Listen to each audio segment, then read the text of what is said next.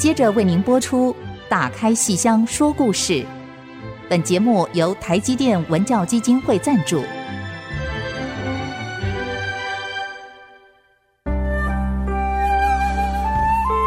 打开戏箱子，看见台上的精彩一刻。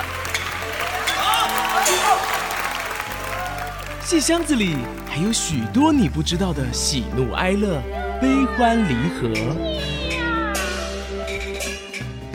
让戏曲专家王安琪、罗世龙和您一起打开戏箱说故事。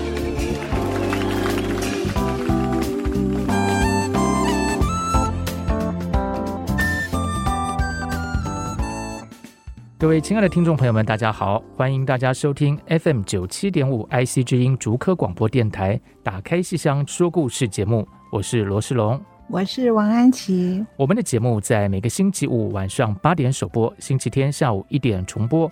节目也会同步在 IC 之音随选集播、Apple Podcast、Google Podcast 以及 Spotify 同步上线。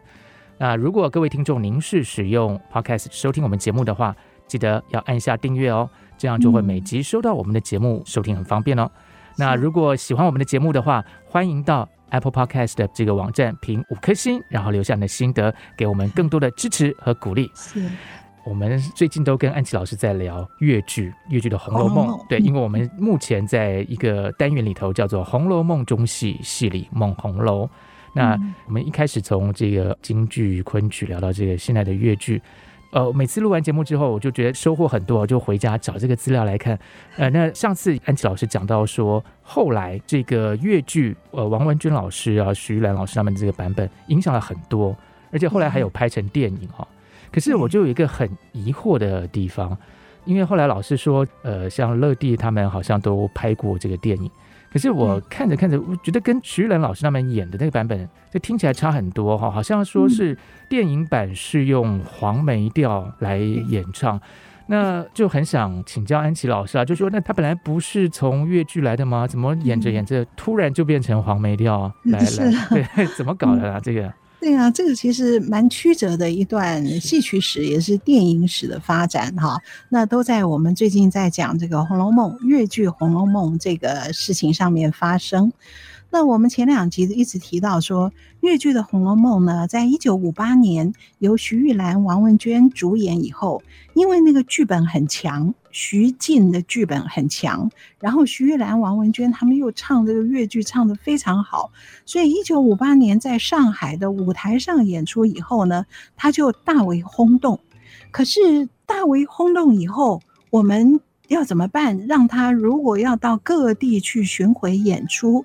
那上次讲说，如果这个剧团带着这部戏到各地巡回演出，把全中国走一遍回来以后，哎，那么宝玉都已经老成贾政了，而且要带很多电锅，对，林黛玉都变成老祖宗了，对，所以这不可能的。所以在那个电视录影还没有出来的时候。你看，一九五八年那时候还没有电视录影，这个录影机都还没有。那么他们如果要把它拍起来，就唯一的就是拍电影。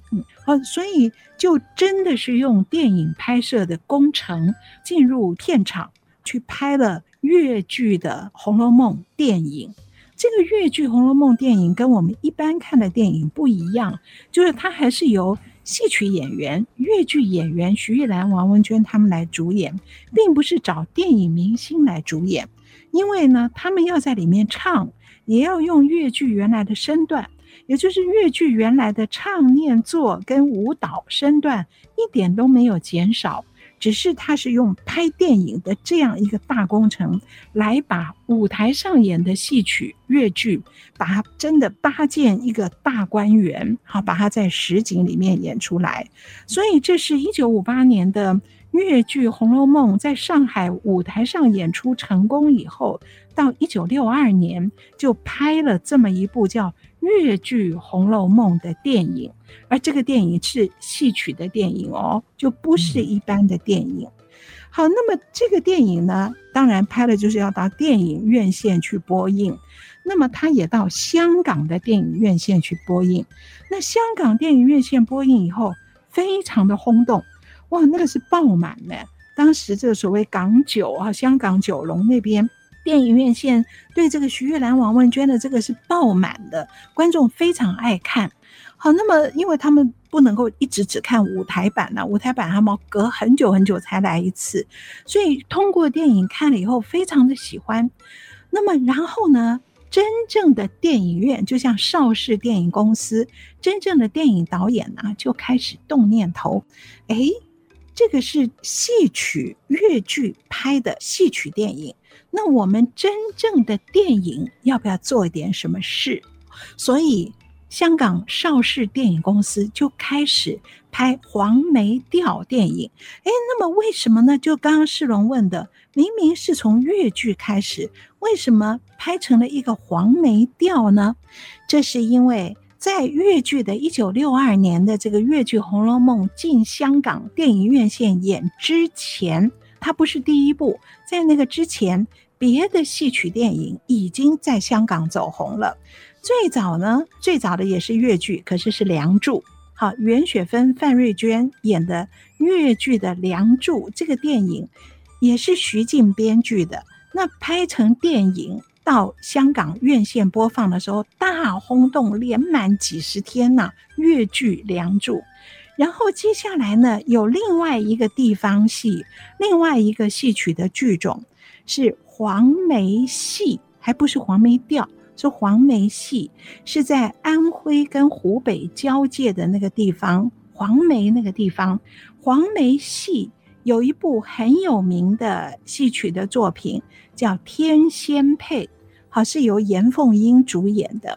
《天仙配》演的就是七仙女的故事。七仙女跟董永，好，这个董永卖身葬父，然后天上的仙女感动了，下凡来跟董永成婚，结果他们那个后来就帮董永啊，能够不要做长工啊，然后帮他还钱，结果这个夫妻双双回家门以后，结果天庭上的。这个仙女的父亲呢，把她召回天上去了，然后只留董永一个人。后来这个仙女生了孩子，把孩子生下来以后，把孩子送下来交给董永，所以很悲凄的一个仙凡恋。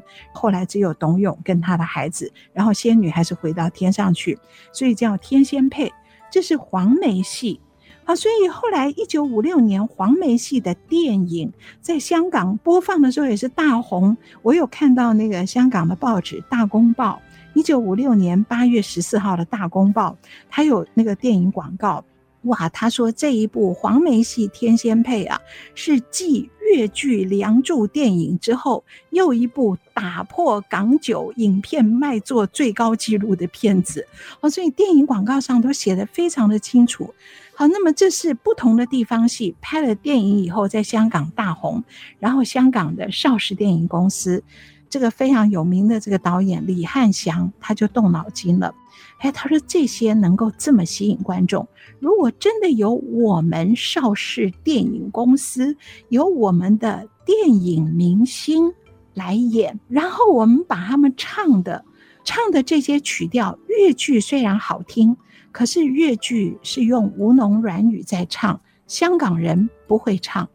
那么我们用一个香港人可能比较容易学的，就是当时的国语普通话，比较接近国语普通话的，用这样的一个语言。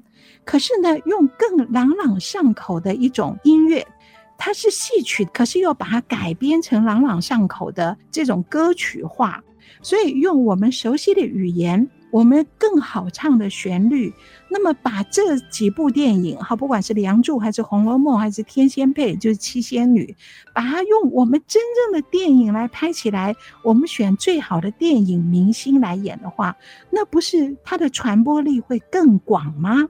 所以他没有选择粤剧的音乐，他选择了黄梅戏的音乐，为什么呢？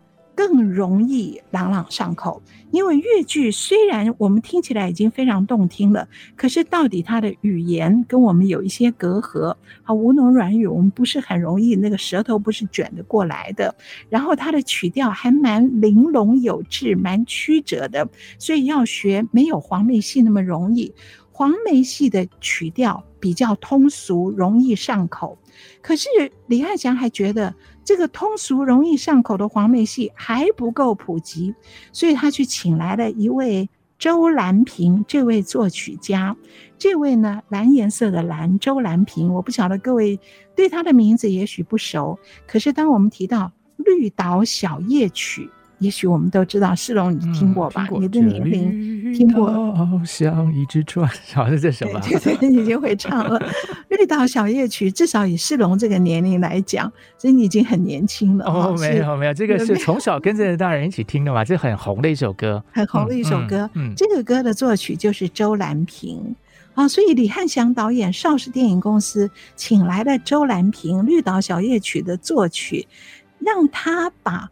黄梅戏这个地方戏，黄梅戏的音乐改成歌曲化的黄梅调，好听的黄梅戏跟黄梅调就是这一点差别。黄梅戏是戏曲，是地方戏，安徽、湖北那个地方的地方戏。那么，可是用一个《绿岛小夜曲》的作曲家周兰萍把它歌曲化以后，它就不再是地方戏了，它就变成黄梅调。那我们大家就更容易学，更容易唱。然后演员呢，就用了凌波啦、乐蒂啊这些真正的电影明星。那我们可能会说，那凌波、乐蒂他们的身段可能没有徐玉兰、王文娟呐、他们这么好，没有这个范瑞娟、袁雪芬啊真正的戏曲演员这么好。可是没关系，他们身段没有那么好，反而更是另外一种电影的演法。他们学了一点点身段，而更生活化，所以这是电影要普及的时候，他不会做那么专业的戏曲。所以呢，我这样讲的好像有一点复杂，可是我简单的再说一下，就是因为这些地方戏当时演得太红了，所以我们呢就只好把它拍成电影来便于巡回。所以其中三部电影最有名，好，一部是越剧的《梁祝》，一部是越剧的《红楼梦》，一部是黄梅戏的《天仙配》，也就是七仙女。那么这三部电影到香港院线大走红以后，引动了香港的邵氏电影公司，我们来利用黄梅戏的音乐，把它更歌曲化，请周兰萍老师做了更歌曲化，就用越剧黄梅戏《梁祝》《天仙配》跟《红楼梦》的剧本。然后我们找我们的电影明星，就演成了开创了电影史上引领风骚十几二十年的黄梅调电影的盛况时期。哦，所以这些地方戏还是经过这样的转折，嗯、中间周兰萍是非常关键的人物，嗯、然后就变成了黄梅调。这就是我们一般的观众听了都还可以朗朗上口的。是，原来有这么一个感觉很复杂的一个渊源，但是这个结果其实是很单纯的，就是大家都喜欢上了。那我们先稍微休息一下，待会再回过头来跟安琪老师继续聊这个发展的脉络是怎么一回事。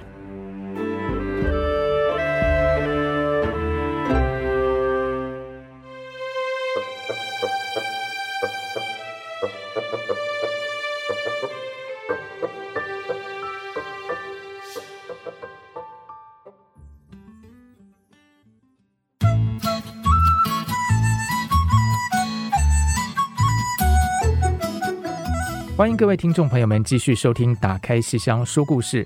在上一节的节目里头呢，安琪老师跟我们聊到好多哦，这个呃三个非常重要的戏曲电影，而这些戏曲电影最后在香港造成了非常大的轰动，而且影响了当时很多的这个流行文化的产出哈。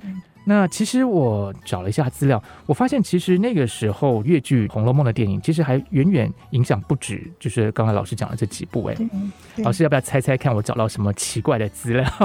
嗯，据我所知嘛，就是越剧《梁祝》、越剧《红楼梦》，然后黄梅戏《天仙配》影响了整个黄梅调电影的产生，嗯、而黄梅调电影。走红以后，又继续在拍《红楼梦》的黄梅调电影，嗯、是，所以我们之前提过的有三部，我所知的就这三部，一个是袁秋风导演的《乐蒂跟任杰演的《红楼梦》，是另外一个是这个凌波、周之明演的《红楼梦》，对，然后就是再往后的是李汉祥导演选了林青霞跟张艾嘉演的《金玉良缘红楼梦》。是我所知的就是这三部，难道还世龙看过什么？老师，我是没看过啦，因为有些电影其实也找不到了哈。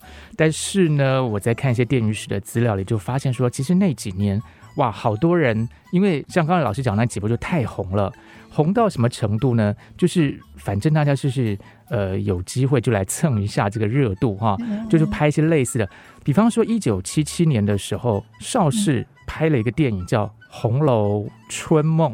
春梦，对对对，春梦无聊可能春梦对，然后他就专门去演这个原作里面的一些比较春，对，呃。着重在春色这个部分，这样子 就挑这片段把它组合起来哈。那其实我们之前聊《红楼梦》的时候也聊过，有些地方，当然它原来的这个用意并不是要让你去 enjoy 这些片段，对不对？它有一些用意哈。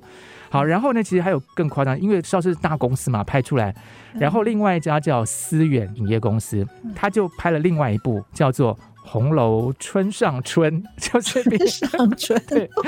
这个发音要咬字要清楚，不是村上春树，是是春上春，就是比你这个春梦更加的春，对。所以这个这个要怎么形容？没有最春，只有更春。好，谁演的？对，老师你意想不到，对我看到也是傻眼哦。其实是张国荣跟 黄信秀主演，对，都两个都吓死，对不对？那而且这个两口冷气，对，而且其实这个是张国荣。出道的电影，就是应该是说第一部拍的电影，当然他不会特别去提这个电影哦。可是如果记者问到他，就说你以前拍过这什么电影，他好像也没特别否认这么一件事情，就很难想象。对，而且黄信秀，黄信秀老师，您知道之前我们不是讲过《杨门女将》吗？我就记得我小时候看港剧，还看过黄信秀演《杨门女将》哎，然后然后他就来春上春了，这怎么一回事？这个是很厉害的演员，各种形象他都能够武打吗？诠释到位。所以村上春是武打片吗？借用他 杨门女将的功夫吗？我是不是看了吗？我找不到了。老师，我觉得，我觉得之后遗憾。呃，没有关系。我我们其实我们电台有一位这个电影专家哈，就是我们的伟志。我们之后一定要有机会要请他来跟我们。要要有，一定要请陈伟志来的。伟志如果今天有听我们节目的话，他一定现在就想讲。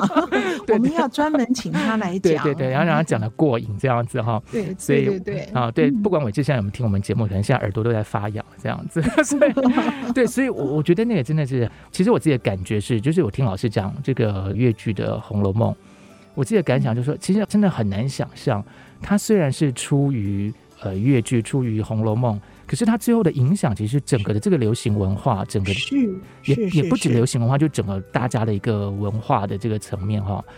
今天来讲有点难想象，就是说一个起于地方戏的一个作品，但是最后引起了这么大的一个轰动，真的对呀，他们自己都不会想到呀，令令人神往哎。我觉得坦白讲，对，你看，就我们讲最有名的就是《梁祝》啊，跟这个《红楼梦》，还有《天仙配》，然后那个时候像那个。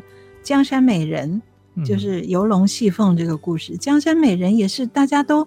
我想很多人都会唱哦，怎么做皇帝呢？你会唱吗？新就来，我们哎，我们制作人好像哎也哎，制作我制作人要不要跟我们？我们也也可以 让有听过吧？对不对？我们制作人刚好也在旁边这样子，有听过来有没有听过？有有有，新著名的城家住北京城，哇哦，还没有定过亲。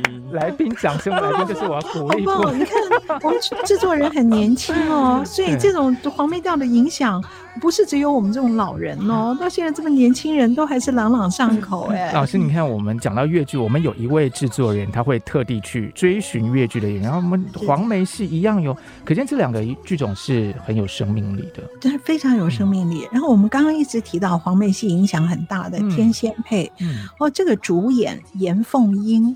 哦，这个非常有名的演员，这个演员哦演的好好哦，他好多有名的代表作，可是他后来真是蛮惨的。我想很多人，呃，可能就是关注这个政治社会方面的，也都有注意到，他在文革的时候，文革时候对这些有名的演员其实是批斗的非常的厉害，所以严凤英在文革的时候不仅被害死，而且是被剖腹挖心啊。啊就是说，要看看你的不正当的思想在哪里。他死了以后，剖腹挖心，这个尸体还被凌辱啊，所以好可怜哦。那所以他等于是在文革中被迫害的惨到极点的一个演员。可是为什么会迫害他那么惨？就是因为他的戏演的太好。他在舞台上，他的天仙配，后来邵氏拍成七仙女的时候，也是凌波演的那个董永，好，然后那个演七仙女的那个好像叫方莹，这个陈伟志以后通通都会来提的。那严凤英原来的那个黄梅戏，更有一种很古朴、直朴的味道。哦，我那时候看到严凤英他们演的时候，我就。很喜欢她，她不是说特别漂亮，可是非常有味道，我就很喜欢她。结果有一次呢，我也是在清华中文系的时候，有一次参加一个戏曲的学术研讨会，然后有一位大陆的学者来发表论文，然后就讲黄梅戏的什么什么，然后他的那个论文的内容我有点忘记了，可是后来我们一起晚上参会的时候聊起来，就有人偷偷的在旁边跟我咬耳朵，说这位学者啊。他是严凤英的前夫，哇哇哇！我又倒抽好几口冷气，哎呦，我就赶快要挤到他旁边去坐，然后就一直。一直想问他前妻的事，可是又觉得不知怎么问呢、啊？这个很不好意思。可是就觉得，哎，我能够蹭到严凤英三个字相关的边上，我都觉得好感动，然后好感慨，也是感触良多。就是这样一个着眼天仙配的黄梅戏的女神啊，然后她当时掀起了。就是这部黄梅戏拍成电影以后，在香港的那个卖座记录打破港九影片卖座最高纪录。就这样一位女神，可是后来没有多少年，文革时候却死得这么惨。而她生死之后，当然不会知道她的戏黄梅戏会被改成黄梅调，然后造成电影史上这么大的一个影响。啊，所以这些事想起来真的是哦，蛮感慨的。是，是还好，其实后来在这个文学的笔法下啊，因为很多人都会对当时的一些艺人啊，就不限于哪一个剧种了，像呃张怡和女士就写过很多这个戏曲伶人的一些往事。往事，对，我在很多年前看她的这个书的时候。像我们节目其实讲过梅兰芳先生的，对，还有梅兰芳先生的弟子，嗯、那个叫做颜慧珠。颜慧珠，对，颜慧珠，其实在张颐和女士的笔下也曾经写过。是，那我就觉得说，其实都好感人。然后，对，然后还有老师就是在节目里头讲过，这个杜金芳他们这个、嗯、这个白石镇后来，对，后来就是文革结束以后同台啊、嗯、演出这个，嗯、其实。有时候戏曲的故事让我们很着迷，但是这个演出这些故事的人的真实的故事，那更是令我们难忘。对啊，对，呀啊，是，这也就是我们喜欢戏的一个乐趣。是，它一层一层永远挖不完的。是是，然后戏迷的故事也很好。对，尤其像上个礼拜我们讲到这个 围剿那个是要退票的爸妈们，对，好可爱。是是是，好，那我们先稍微休息一下，那待会再回过头来跟朋友们继续聊。对，我们看看越剧《红楼梦》这个经典后来有没有被挑战？嗯。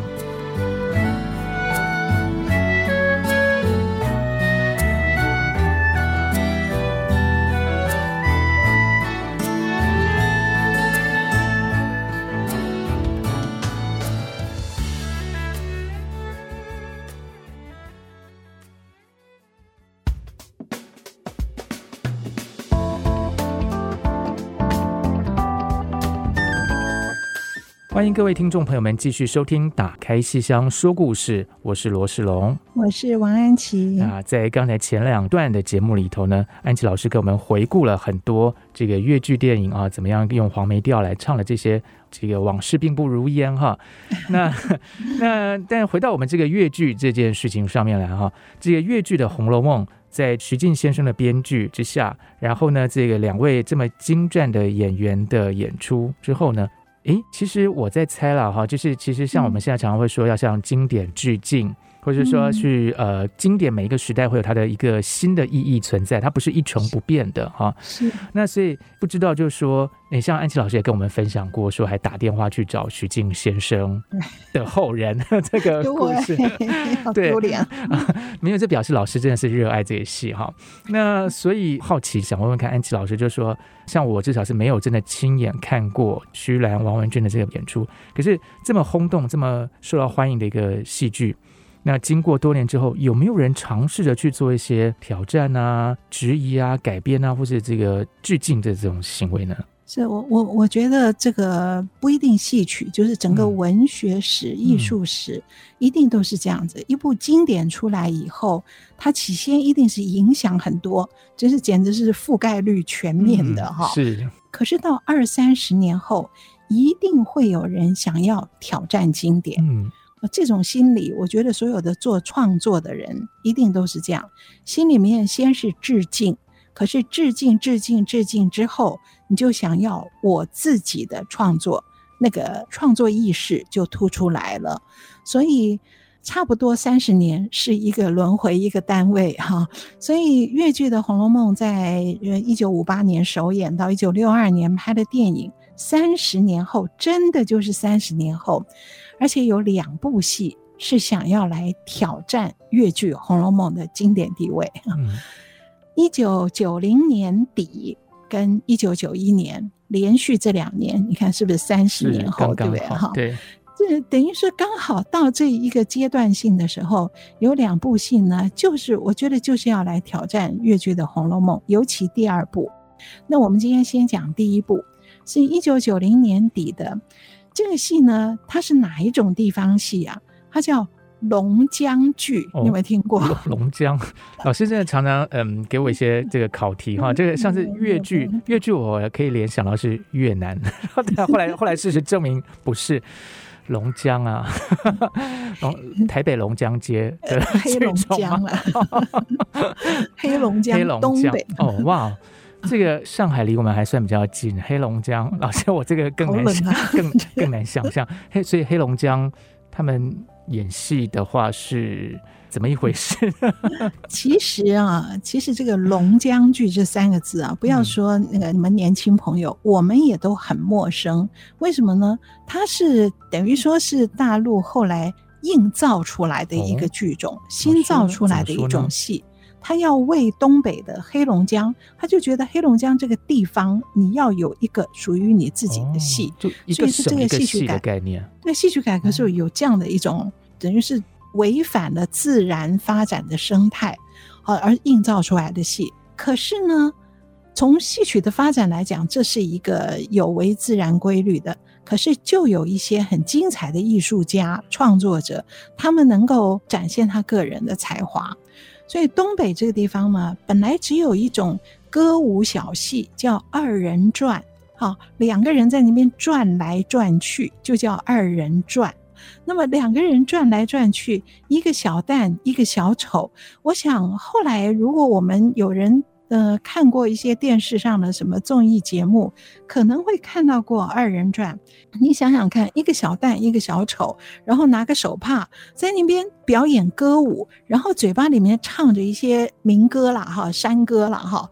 那么这样的一个表演哦，它的形式很自然。它本来是地方上的歌舞小戏，可是后来呢，就。什么东西都很容易往里面装，嗯、所以后来世龙是不是有听说过二人转？有有有，老师，您讲到龙江剧的时候，我还不太反应得过来。可是您刚才讲到二人转的时候，我就想起说，其实我以前上课的时候，上林和义老师课常讲这个，也也没有常讲了，我就是有听过。我就记得他说，好像说二人转，我那时候印象啊，上他地方戏剧的时候，他说，呃，好像就会有些比较离俗，甚至有一点比较。啊、呃、色，对 对，比较村上春的东西 就会出现这样子。就你这个想当然耳，那二人转，这人与人的连结很容易发生。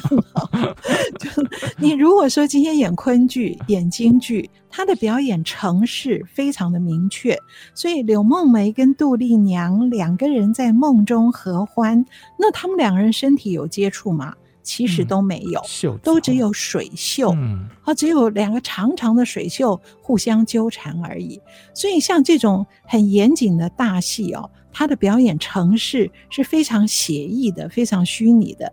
可是这种地方歌舞小戏，它其实都算不了戏，就是呢两个人转来转去，唱歌跳舞，然后唱出一些有剧情的东西，然后到处都可以表演。你如果在一个空旷的地方，公园里面也可以表演。可是你也可以在酒席宴前表演，所以任何地方都可以。那么里面要唱什么？那也可以是，嗯，生活中的忠孝节义也可以。嗯、可是你要唱一些。呃，七情六欲也可以。妹妹，你真漂亮啊！哥哥，你真帅，真的。对对对。反正如果说观众在旁边，比方说老师刚才说在酒席嘛，如果说大家酒酣耳热的时候，如果就起哄，那其实好像也就是也很方便。哦，对对啊，所以这类的表演，这是小戏的表演。东北原来黑龙江那边流行的是二人转，那结果那个时候。好，那个大陆的戏曲改革就规定这个地方呢，要以你现有的方言、现有的小戏为基础，把它造成一个大戏，成为你这个省的代表。嗯、哇，那就只好在二人转的基础上创出了所谓的龙江剧来代表黑龙江。所以这本来是一个很别扭的一件事，可是这出戏改变了龙江剧的命运，就是当时这个剧团龙江剧的剧团的。他又是团长，又是主演头牌的演员，叫做白淑贤，好，姓白，白淑贤。他是龙江剧的剧团团长，同时他本身是旦角儿的主演。那他就在想，我们这么一个新的剧种、新的剧团，原来的基础又那么不雄厚，原来基础就是二人转。那我们变成一个剧团以后，我要怎么样维持下去？我要怎么样让观众看到？那么我一定要选一个很特别的题材，然后他想了很久，他想到我用《红楼梦》，我选的是文学经典《红楼梦》，那么谁敢不看？也就红学专家们一定都来看。如果我把我们的剧团带到北京去进京，他们所谓进京演出，好，那一次大概有什么他们的什么什么大会，政治上的什么什么大会之后有演出，然后如果说我进京演出的时候，我如果我演一般的什么戏，别人不会来看，可是我演《红楼梦》，哎，那么大家都会来看看黑龙江怎么演《红楼梦》，那么这样我的剧团就会被看到。所以你看，这个团长很有眼光，对不对？对对。那可是黑龙江，对 要怎么讲？对，老师，老师，我满脑子都是疑惑了，因为那个老师你刚讲黑龙江，我就想到就是很冷嘛。各位听众要请原谅我的这个肤浅跟无知，我真的想到地方，我就想到人参貂皮乌拉草，就是我们什么中学的时候学过的那个东西。对，然后东北有三宝。对对，所以你说演《红楼梦》的话，那怎么办呢？是宝玉穿着东北的皮草的概念吗？然后就用那个乌拉草做一个很漂亮的皮草给他穿吗？是这个意思吗？还是 对啊？所以你看看这个团长很厉害哦，他想到的不仅是人参貂皮乌拉草，而且真的真的是完全顺利的引起我们的那种好奇心呢。对对啊，然后宝玉他们那个家庭可能跟关外。就是因为清代，啊，不，没有关系吗？我以为有，因为清代的一个小说，我想，我想说，既然是清代，可能跟这个满洲啊，他是在南京啊，对不对？哦，对，好吧，这样也是也是想错了。但是无论如何，无论如何，我觉得他其实在这个选材上。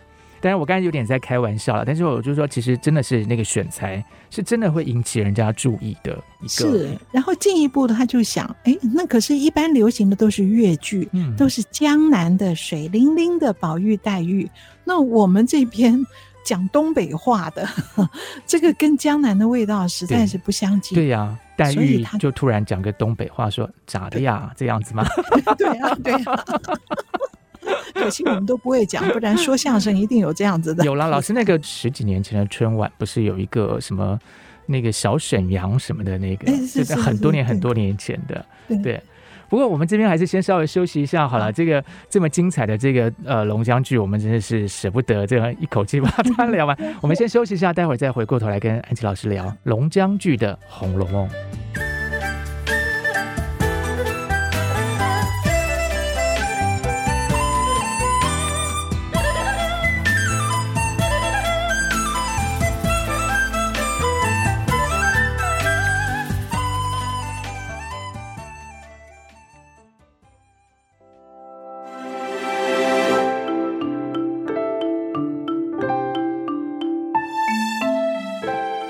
位听众朋友们继续收听《打开戏箱说故事》。在上一集的节目里头，安琪老师跟我们讲了一个非常特别的剧种，叫做龙江剧。而且龙江剧竟然还可以演《红楼梦》。是啊，那老师，这个《红楼梦》，他们这个《红楼梦》的剧名叫什么呀？你你想叫什么？如果叫《红楼春梦》，你觉得跟东北有关系？老师不行，他不是要去开什么政治大会，这个不太好吧？如果叫《金玉良缘红楼梦》，也不像。对不对？嗯、所以他很聪明哦，他叫荒唐宝玉。啊啊，老师，他不是要去开一个很正经的一个大会吗？然后就叫没有关系，啊、因为《红楼梦》就有谁解荒唐是正经，啊、所以聪明吧？是满纸荒唐言哈。对，满纸荒唐言，一把辛酸泪。嗯、可是谁解荒唐是正经？是我们剧名叫《荒唐宝玉》，可是我们的戏是非常正经的。嗯、是。那么，这个我刚刚讲，这个团长也是他们的主演，叫白淑贤。而这个主演他唱旦角的，可是他想唱旦角的。那么，如果 我去主演林黛玉，这个东北林黛玉比东北贾宝玉还难演，对不对？哦，对呀、啊。而且他已经宝玉已经荒唐了嘛，所以好像就稍微弹性大点。可是黛玉，所以他反串哦。所以这个白淑贤就本来是旦角儿，可是他反串演贾宝玉，我自己去演这个主角荒唐宝玉。所以这个戏林黛玉的戏不多，啊，就以男为一号，女为二号，嗯、所以他自己下去，那么主角的戏就比较集中在宝玉身上，然后就把宝玉的叛逆性、不合时宜的个性，把它夸张的表现出来。甚至表现到有一点点乖张，嗯，那我觉得这是非常特别的一个表现的方法，也跟剧名《荒唐宝玉》配合的很好，也跟《红楼梦》本身的“谁解荒唐是正经”一语就点破了这个题旨。而且宝玉的性格本来就是不合时宜嘛，嗯，本来就是就是无才补苍天呐、啊，对不对？所以就是那一块不用的那个石头，所以他的剧情啊很特别。我们演《红楼梦》的戏啊，一定常常都会有这个戏中串戏。那我们看过的好多都会在里面串《牡丹亭》，有的时候甚至宝玉、黛玉他们都会，有的人编法是宝玉、黛玉都会进去串戏。别说是那个红楼十二关、方关呐、他们这些了，每次串的都是昆曲。对不对？《红楼梦》小说里本来演的都是昆曲，嗯、所以后来所有的《红楼梦》的戏，凡是要戏中串戏的时候，往往都是《牡丹亭》，好，最能够表现他们的爱情。可是你知道这出龙江剧《荒唐宝玉》里面，他串戏串什么？老师，首先我就想到那个刚才您说他就是小旦小丑，我光是想到这个就不知道他们怎么演了，何况串戏。对，贾宝玉串猪八戒啊，《西游记》，你一听你会觉得就荒唐，对，对。可是你再一想，很有道理哦。哦，猪八戒是真的笨吗？他是真的蠢吗？他是扮猪吃老虎。就是讲对，他扮猪吃老虎，而且他他看透了一切，嗯、看破事情，所以他用这个蠢的态度来作为他处事的态度，所以这个戏很聪明哎。我觉得他从这个角度，你就看到一个完全不一样的、有东北特色的。可是宝玉的性格是符合原来曹雪芹所塑造的，嗯，所以他戏中串戏会串 猪八戒，哦，那又有趣又活泼，又合乎那个个性。然后后来也一样是有那个宝玉挨打那个剧情啊，然后挨打完了以后啊，他就演一段，就说他哦浑身很痛啊，然后痛呢就做梦啊，那个梦就很乱呐、啊，就梦到他掉下来，从哪里掉下来呢？这段叫魂游大荒山，哇，就其实是宝玉自己很痛，可能在床上翻滚啊掉地啦，结果他却梦到他掉到一个大荒山这个地方。看到很多原始人，原始人在干嘛？女娲在率领他们补天，所以女娲补天呢，在宝玉的梦境中，而结果宝玉掉到这一大堆女娲所带去补天的原始人中间，他就掉在那个里面。大荒山里面，然后这堆原始人就上来要撕他，要抓他，就说：“你看，我刚刚补好了一个天，结果你掉下来，把这个天掉了一个大窟窿，哦，很有趣嘛，对不对？对对，很有趣。然后那个女娲就说：‘你们不要撕裂他，我来问他是怎么回事。’然后宝玉一看，哦，你是一个女神仙。”啊，那这是什么地方？这一定是仙山了。那我从人间来，我对人间有满腹的疑问。那看到女神，我想要问你。好，我以为我在人间活的，我觉得是这么样的虚伪，这么样的狡诈。那请问你，仙界、天界，是不是可以给我答案？好，这个就是宝玉的个性嘛，对不对？嗯，所以这边我都觉得很合理。可是我现在忘记了他那个词，词写的也是很通俗，可是很到位。可是我现在背不出来，有点可惜。然后呢，这个女娲呢，竟然是个非常正经的人，就回答他的时候。跟他宝玉的爸爸贾政训勉他的话一样，跟宝钗教导他的话是一样，所以女娲也是一副非常正经的，跟他说：“你要好好的读书啊，啊，经世济民啊，然后怎么样报国啊，保家卫国。”结果宝玉越听越不耐烦，他就回了一句：“你这个狗屁神仙！”他又唱唱了一个狗屁神仙，然后被这些原始人又抓上来，然后几乎要把他撕裂，然后他才痛醒。所以你看，我讲这两个小例子，一个是他戏中串戏串猪八戒，嗯，一个是他神游大荒山碰到女娲，这一切是不是就是宝玉的个性，就是剧名《荒唐宝玉》？所以我觉得这个剧本它当然不是非常完美，而且我觉得他也不是要求完美，他要求的就是一个故意走偏锋，就是要。类似荒谬剧的方法来诠释《红楼梦》，是。而除了这个之外呢，这个团长，这个主演白淑贤非常非常厉害。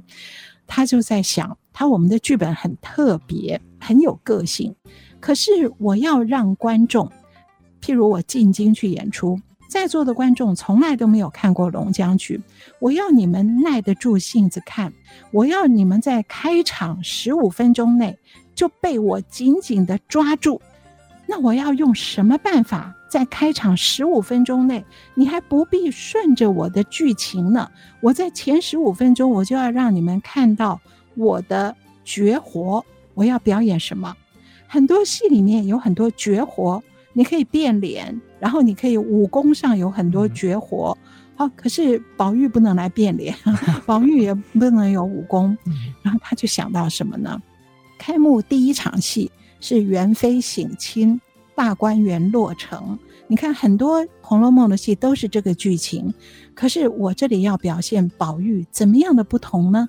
元妃省亲，大观园落成，然后宝玉蹦蹦跳跳的上来要跟姐姐见面，然后被训斥了一下，说怎么可以这样子，要参见王妃。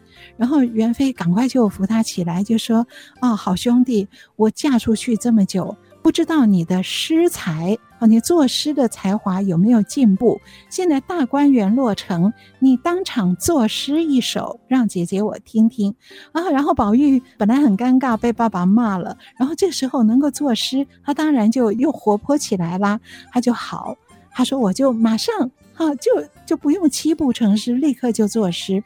而他不仅是吟诗，他是在当场写诗。当场写书法，你看，这个是白淑贤想到的点子。嗯、我要一开始就表现我的绝活，选碗写书法，然后当场一个大大的白纸上面，我在王菲面前作诗。哎，可是我们会想说，当场写字，这个不是好多演员都会吗？嗯、四大名旦梅上成群都会当场写字题诗，还会当场作画。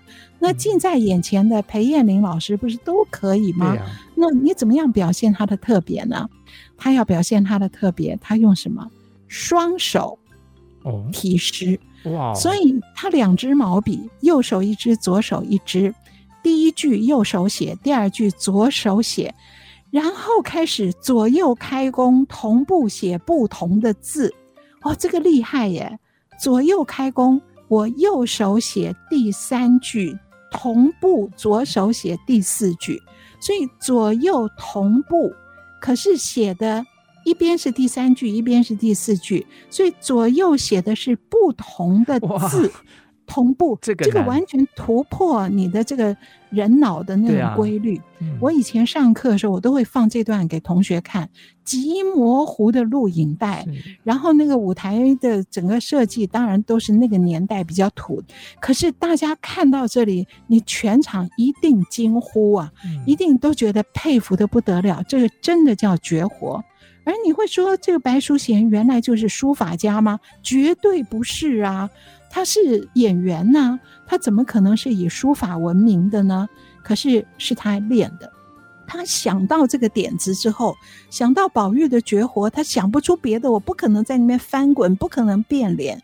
我唯一的就是写书法，可是又要写的跟别人不一样，那我就练。他花了一年的时间练这个双手写字。那么据说他是每天一到剧团，就把那个时候剧团会订公家的报纸嘛，所以那一年剧团的人都看不成报纸，因为他一去就把报纸拿来 在那边练 哈，然后把一些陈年的旧报纸也全部练得精光，就天天在那边练，然后等到正式演出的时候不得了，就一下子就走红了。后来我见过他本人是，是我这个戏是看录影带，而见他本人呢，就是康来新老师带我们在一九九零年的时候参加那个红楼文化艺术节。那一次我上次有提到，我们在那个会上，我、哦、竟然坐在刘旦宅跟戴敦邦中间，嗯、然后还碰到冯其庸这个大红学家，所有的像王文娟啊，徐月兰、王文娟这个王文娟，我是在这个会上看到的，还有昆曲的岳美缇，然后严新鹏。他们这些演过《红楼梦》相关的名角儿都来了，白淑贤当然也来了。啊、可是别人都是空手来的，拿个皮包；白淑贤是拿着两支毛笔来的，他 从东北拿两支毛笔飞来，然后就在那个研讨会上当场就。把这个当场挥毫，左右开弓。然后当时我不是坐在刘旦宅、戴敦邦两位大画家中间吗？我就问他们两位，那个他字写的如何？哦，他们两位就说。不管如何，他能够左右开弓，我就要起立致敬。是，是，所以真的是觉得是好厉害，好厉害，哦。其实我这样听老师这样讲之后，我觉得我要深深的反省啊！一开始本来以为说好像有点觉得有点土，可是其实我听完之后，我觉得事实上你只要能够知道你自己的能力跟限制，然后去把它做出发挥，其实你就会做到让人刮目相看的地步。对，嗯，对，好令人佩服哦。是。但但是我们今天好像来不及讲到另外一出戏，但是我们下次来谈另外那个。老师说对这个越剧《红楼梦》来挑战的这个戏，好，我们先卖个关子。那我们今天的节目先暂时进行到这里喽。那在节目最后呢，要跟听众朋友们分享一个非常棒的消息。特别您是现在大学在学的学生的话，听了我们的节目之后，是不是非常想要再更亲近京剧呢？那在台积电文教基金会的独家赞助之下，国光剧团跟清华大学还有东海大学一起合作开设了京剧实作的课程。这个课程里头呢，哎，授课老师非常多元，除了有我们校内的老师之外，特别还邀请了国光剧团非常多重量级的老师和演员来教课哦，还会带同学们一起实际的演练，包括唱，包括这个身段等等。因为之后呢，会让同学们一起上台演出这个戏。那安琪老师也会来学校给我们讲课，对不对？对 是是是，对。所以呢，如果您想知道安琪老师哪一天会来的话，一定要到我们的这个节目页面上来找哦。那里面就有我们非常详尽的课程讯息，网址是 triple w 点 i c 九七五点 com。那我们的节目也会在 IC 君的随选直播、Apple Podcast、Google Podcast 以及 Spotify 同步上线。如果呢，呃，您想要在 Podcast 收听的话，欢迎上 Podcast 搜寻“打开戏箱说故事”节目，记得要按下订阅，让你不错过每一集节目哦。嗯嗯嗯、打开戏箱说故事，我是罗世龙，我是王安琪，哎，我们下次再见，拜拜。啊，拜拜。本节目由台积电文教基金会赞助播出。台积电文教基金会深耕文化经典，引动艺术风潮，与您共筑美善社会。